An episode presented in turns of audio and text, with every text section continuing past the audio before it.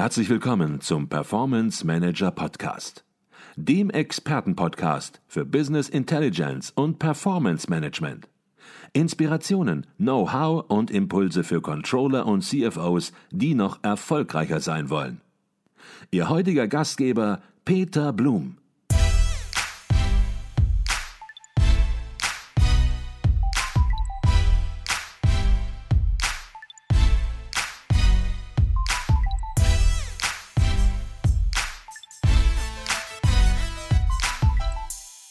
Also eine ganz klare Empfehlung, die emotionale Seite auch ansprechen, die persönliche ja. Seite, aber ja, eben zeitlich ganz klar begrenzen, dann den Fokus wieder gewinnen und wenn es Themen gibt, dann die entsprechend später möglicherweise auch im Einzelgespräch nochmal nachholen.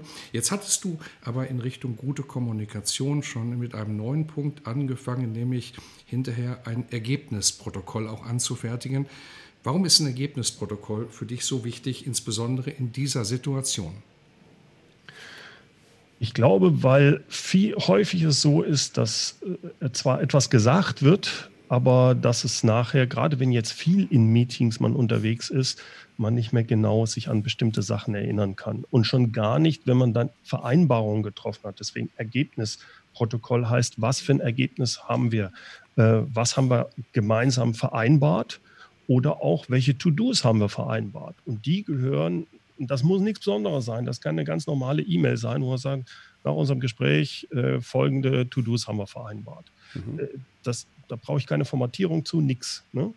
Aber ich habe es fest und nochmal an alle anderen geschickt. Dann ist das, hat das eine wesentlich höhere Klarheit und ich kann mich auch nachher erinnern, was was ist eigentlich, was habe ich versprochen, was haben andere versprochen und man kann nachher, wenn man dann eine Woche später wieder hat, sagen, wie sieht es denn da aus? Äh, der Termin ist ja jetzt überschritten, ich habe nichts gehört, wie sieht es aus? Äh, das gibt eine Verbindlichkeit dann, wenn man sowas meiner Ansicht nach macht. Ich glaube, mhm. das ist ganz wichtig.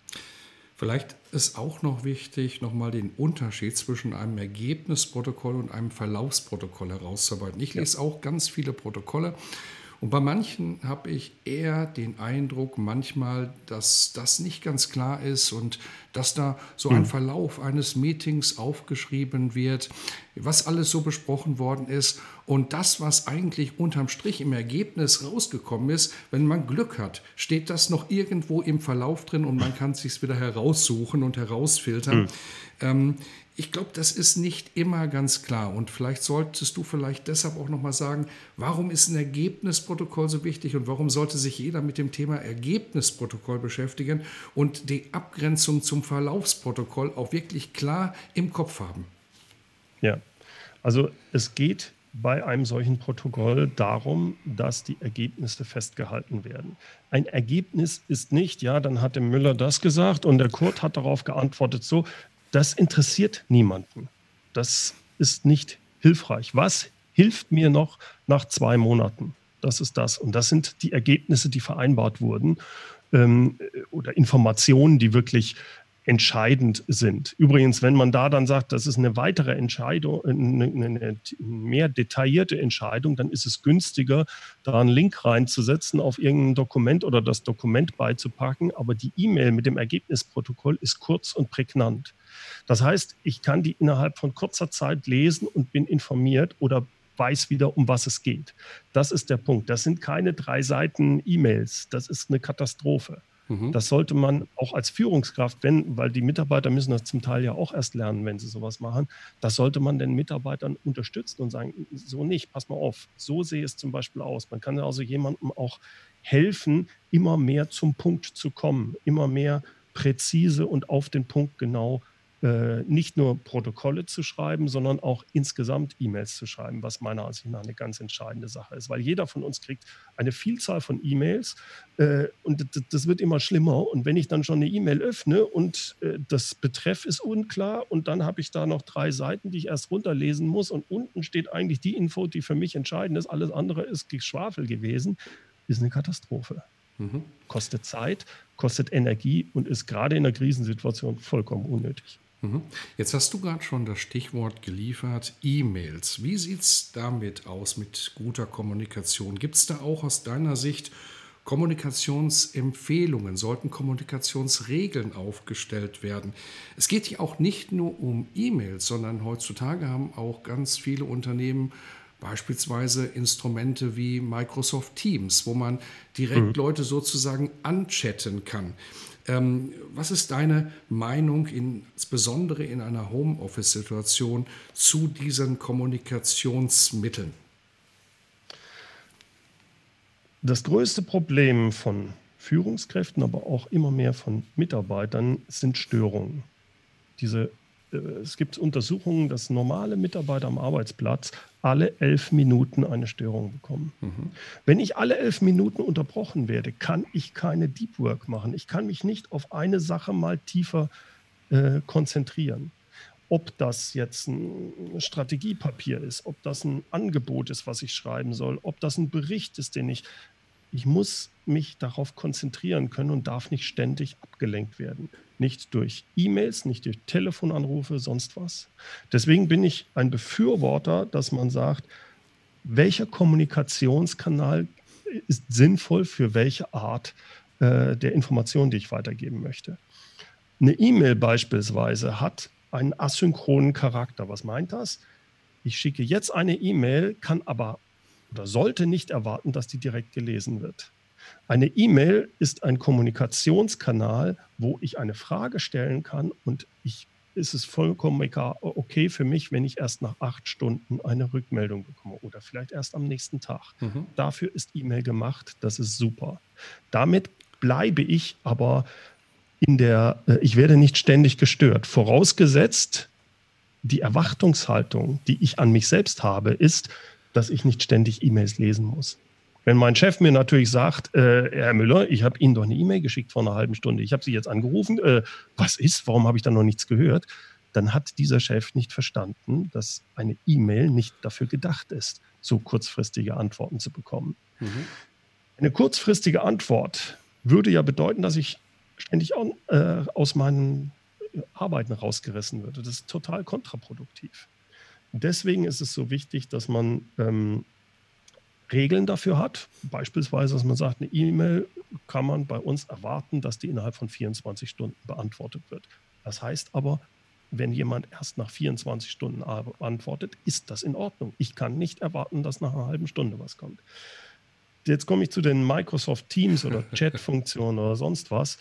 Das halte ich für ähm, dann für sinnvoll, wenn es eine begrenzte Zeit am Tag gibt, wo wir sagen, wir haben den Chat offen. Als Beispiel, ich, äh, wir äh, programmieren irgendwas zusammen und wir haben den Chat äh, die ersten zwei Stunden offen, weil wir uns ständig Fragen stellen, weiß der Teufel was.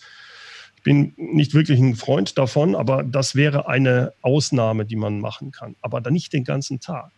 Es muss genügend Zeit geben und mehr Zeit als äh, die andere, wo ich ungestört arbeiten kann. Als Führungskraft wie auch als Mitarbeiter. Und deswegen bin ich ein sehr großer Freund auch davon, dass nicht einfach mit dem Telefon jemand angerufen wird. Da muss schon brennen. Hm. Wenn äh, Telefonanrufe sollten, wenn möglich, vereinbart werden. Das kann ich per E-Mail machen. Chef, ich muss dich mal sprechen wegen dem und dem Projekt. Jo, morgen 14 Uhr. Klappt das? Ja, prima. Und dann haben wir um 14 Uhr einen Termin. Und dann bin ich als Chef aber auch wirklich um 14 Uhr nur für diesen Mitarbeiter da. Da werde ich auch nicht gestört durch irgendwelche anderen Sachen. Ich nenne das immer gerne, ich bin für meine Mitarbeiter immer erreichbar. Ich bin aber nicht immer ansprechbar. Und das muss ich auch meinen Mitarbeitern einräumen. Und deswegen ist diese Kommunikationsregeln, Reaktionszeiten auf E-Mail, wann, äh, wie verwenden wir das Telefon, wie verwenden wir Chat-Sachen, ganz, ganz entscheidend. Und achtet darauf, wenn ihr diese Regeln für euch, für euer Team aufstellt, dass ihr äh, das so macht, dass nicht die Leute ständig unterbrechen, unterbrechen, unterbrochen werden oder sich unterbrechen lassen müssen, weil sie sagen, nicht, dass der Chef glaubt, ich würde nicht arbeiten oder sowas. Das ist nicht hilfreich. Mhm. Ich glaube, diese Regeln, die sind auch ganz entscheidend und da kommen wir auch schon in den dritten Erfolgsfaktor, in den Schlüsselfaktor, den du genannt hast, nämlich Vertrauen. Eine Führungskraft mhm. muss Vertrauen zu seinen Mitarbeitern haben, aber auch der Mitarbeiter sollte Vertrauen zur Führungskraft haben. Und ja, du hast gerade diese Chat-Funktion angesprochen.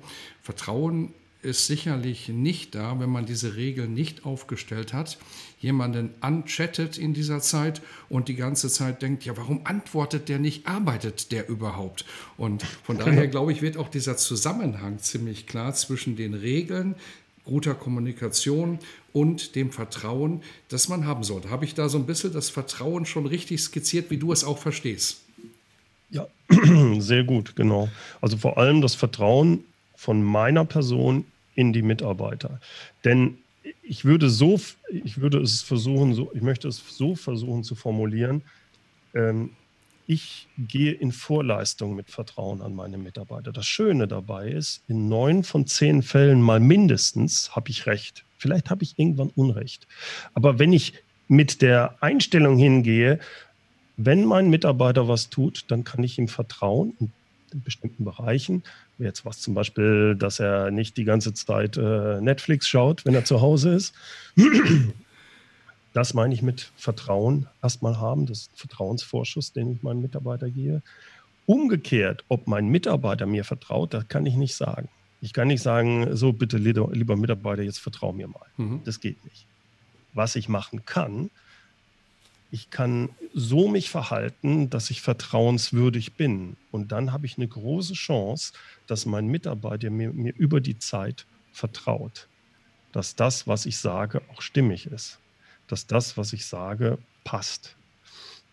Umgekehrt, als Führungskraft ist es günstig, äh, natürlich nicht äh, ganz ohne Kontrolle, aber in vielen Sachen, um diese Mikro Micromanagement zu vermeiden, die in Vorleistung zu gehen mit dem Vertrauen. Das bedingt also, dass ich zum Beispiel sage, wenn jetzt alle in, im Homeoffice sind, dass ich nicht kontrollieren muss, welche Zeit sie wann, wo jetzt genau ähm, arbeiten. Mhm. Ich muss viel mehr darauf achten, sind die Leute intrinsisch motiviert mitzuarbeiten. Da kann ich viel insofern zur Verfügung stellen, dass ich über Ziele, über Visionen spreche, dass ich vertrauensvoll mit denen umgehe. Dann habe ich eine große Chance, dass die mich auch nicht betuppen sondern weil die ja Teil des Teams sind und wirklich mitarbeiten. Und ob die dann an ihrer Idee oder ihrer Strategie arbeiten, wenn sie unter der Dusche sind, das weiß ich doch nicht. Sollen die dann jedes Mal, wenn sie unter der Dusche sind, ah, da hatte ich eine Idee, Chef, und da habe ich dann zwei Minuten Arbeitszeit aufgeschrieben. Das ist doch Killefit. Mhm. Also diese Entgegenbringen von, von Vertrauen halte ich für ganz wichtig. Ganz wichtig ist meiner Ansicht nach auch, wenn ich Vertrauen aufbauen will, muss ich als Vorbild äh, dienen. Das heißt, zumindest das, was ich fordere, also wenn ich Pünktlichkeit fordere, muss ich verdammt nochmal selbst auch pünktlich sein. Also das ist als Führungskraft meiner Ansicht nach ganz wichtig. Wenn ich Sachen fordere von meinen Mitarbeitern, es selbst aber nicht vorlebe, bin ich nicht vertrauensvoll. Ganz wichtig für dieses, um dieses Vertrauensverhältnis aufzubauen, ist, dass man diesen persönlichen Kontakt hat. Der ist jetzt im Homeoffice halt nur durch diese Team-Calls oder durch One-on-One-Calls. Ob das jetzt mit dem Telefon, ob mit, mit Bild, ist natürlich noch schöner, äh, ist aber nicht notwendig in manchen Sachen. Das Entscheidende ist, dass ich diese regelmäßige Kontakte habe. Und da ist für mich nach wie vor heutzutage noch bei vielen Führungskräften, Führungs, viele Führungskräfte unterschätzen die Kraft dieser regelmäßigen One-on-Ones. Gerade in der Krise ist es umso wichtiger. Da mag es Mitarbeiter geben, mit denen ich sogar täglich wirklich im One-on-One -on -One sprechen muss. Und diese Mitarbeitergespräche heißen Mitarbeitergespräche, nicht Chefgespräche. Was bedeutet das? Der Mitarbeiter spricht mehr als der Chef. Also diese One-on-Ones dienen dazu auch sehr stark, ein ganz wichtiger Punkt, Vertrauen aufzubauen. Mhm. Äh, die Fehlertoleranz habe ich eben schon angesprochen.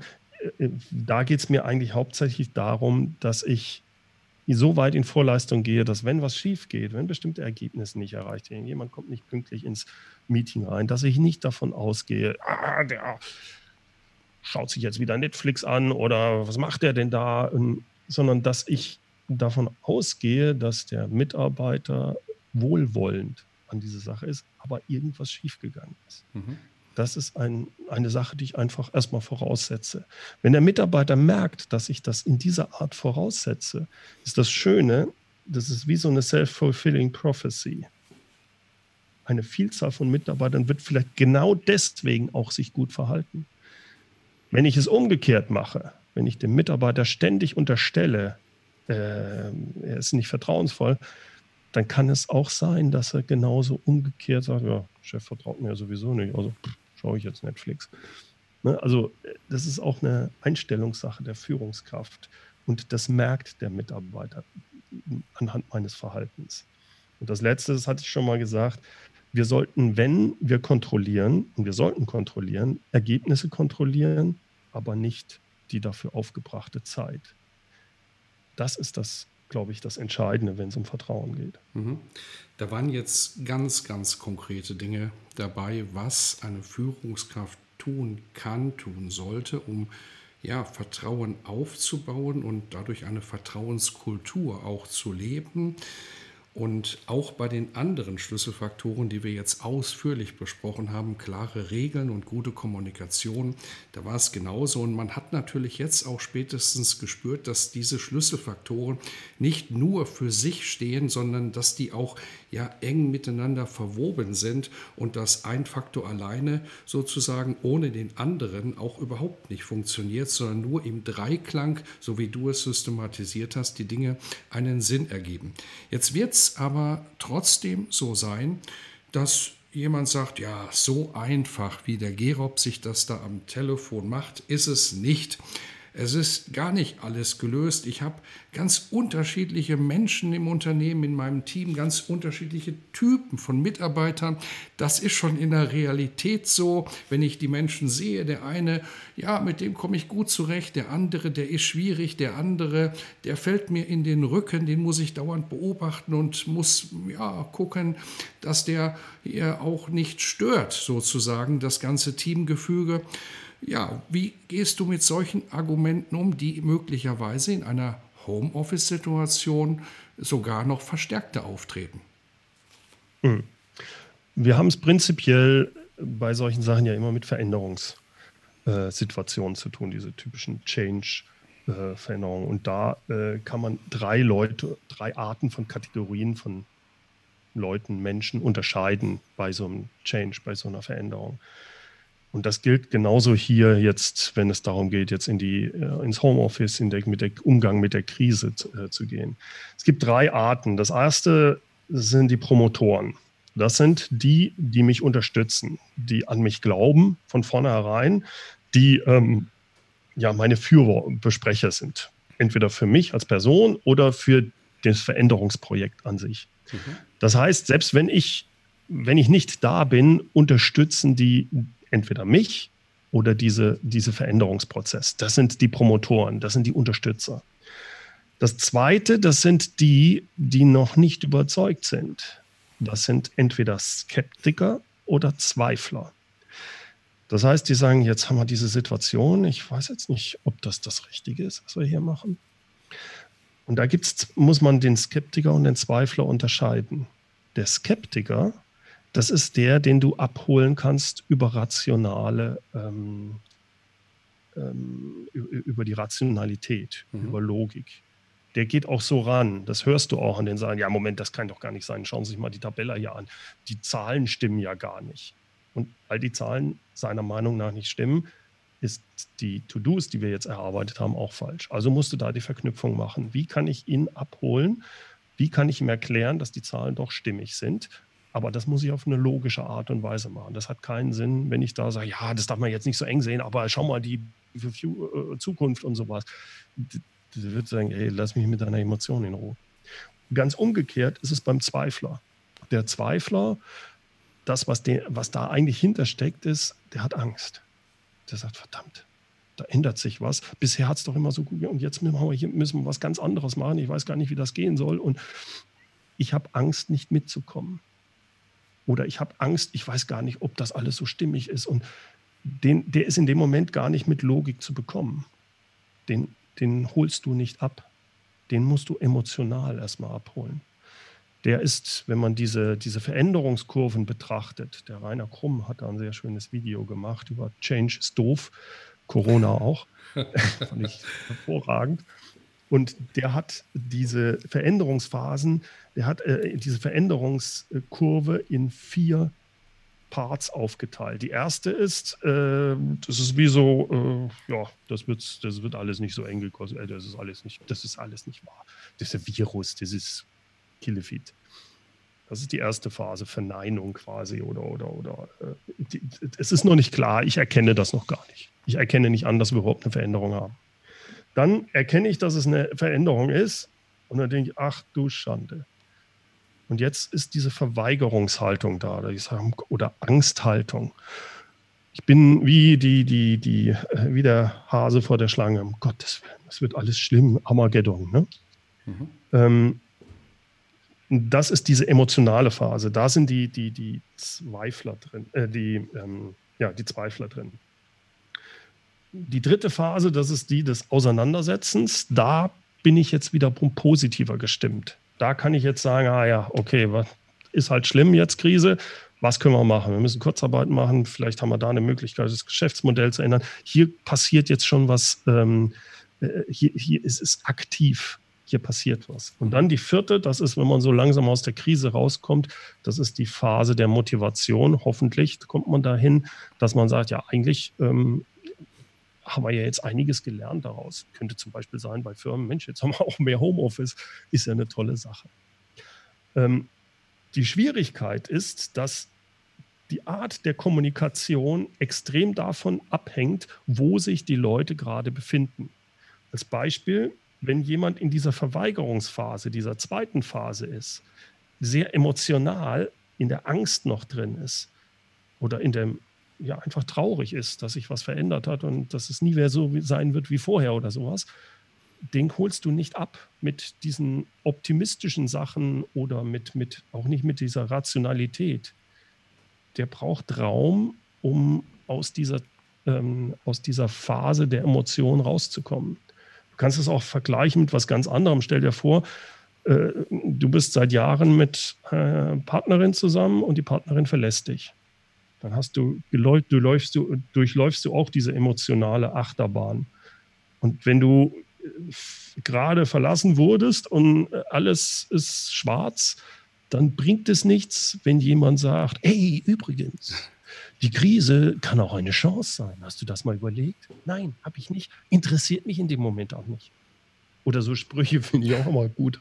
Früher von, von Eltern immer gern. Überleg dir mal, äh, andere Mütter haben auch schöne Töchter. Hilft mir in dem Moment nicht. Das mag sein, dass das sogar stimmt, aber es hilft mir in dem Moment nicht, weil es nicht auf meine Emotionen einzahlt.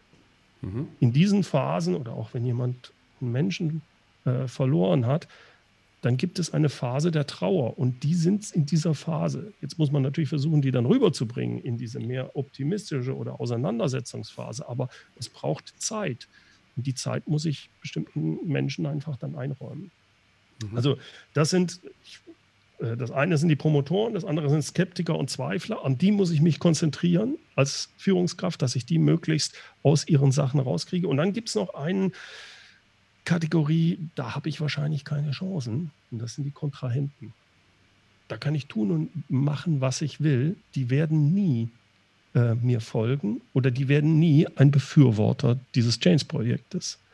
Ähm, da sollte ich, wenn ich erkenne, dass es wirkliche Kontrahenten sind, sollte ich möglichst wenig Zeit aufwenden. Da muss ich nur darauf achten, dass die mir nicht ähm, gegenschießen bei solchen Sachen, bei so Veränderungen, aber ansonsten ist es viel wichtiger, sich auf die Skeptiker und die Zweifler zu konzentrieren.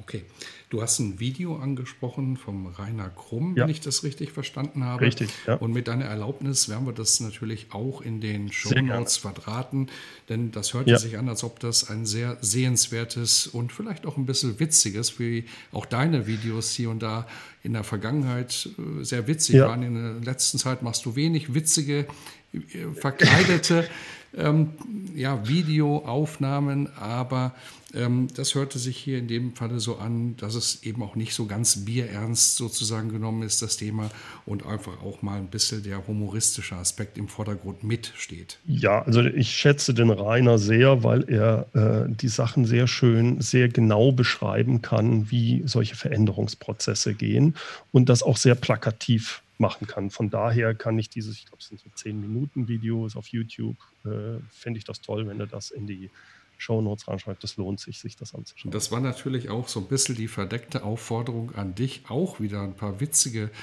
Videos zu machen, denn du bist ja dafür bekannt, dass du ernste Führungsthemen auf eine ganz, ganz witzige, spannende, auch ein bisschen im Rollenspiel organisierte ja, Art und Weise präsentierst. Und ich habe hier schon herzhaft gelacht. Und ja, ich glaube, wer da auch mal Danke. typische Führungssituationen, wie er sie im täglichen Leben entsprechend auch oft erlebt, mal ein bisschen auf eine andere Art und Weise präsentiert haben möchte, der sollte, der muss in deinem YouTube-Kanal mal vorbeischauen und da mhm. werden wir vielleicht auch mal das ein oder andere witzige Video direkt verlinken, sodass man dann sozusagen über das Umfeld in YouTube dann auch die anderen direkt erkennt. Jetzt sind wir. Also da verspreche ich dir auch, da kommen jetzt auch wieder äh, neue, auch mit diesen ähm, Rollenspielen. Wunderbar.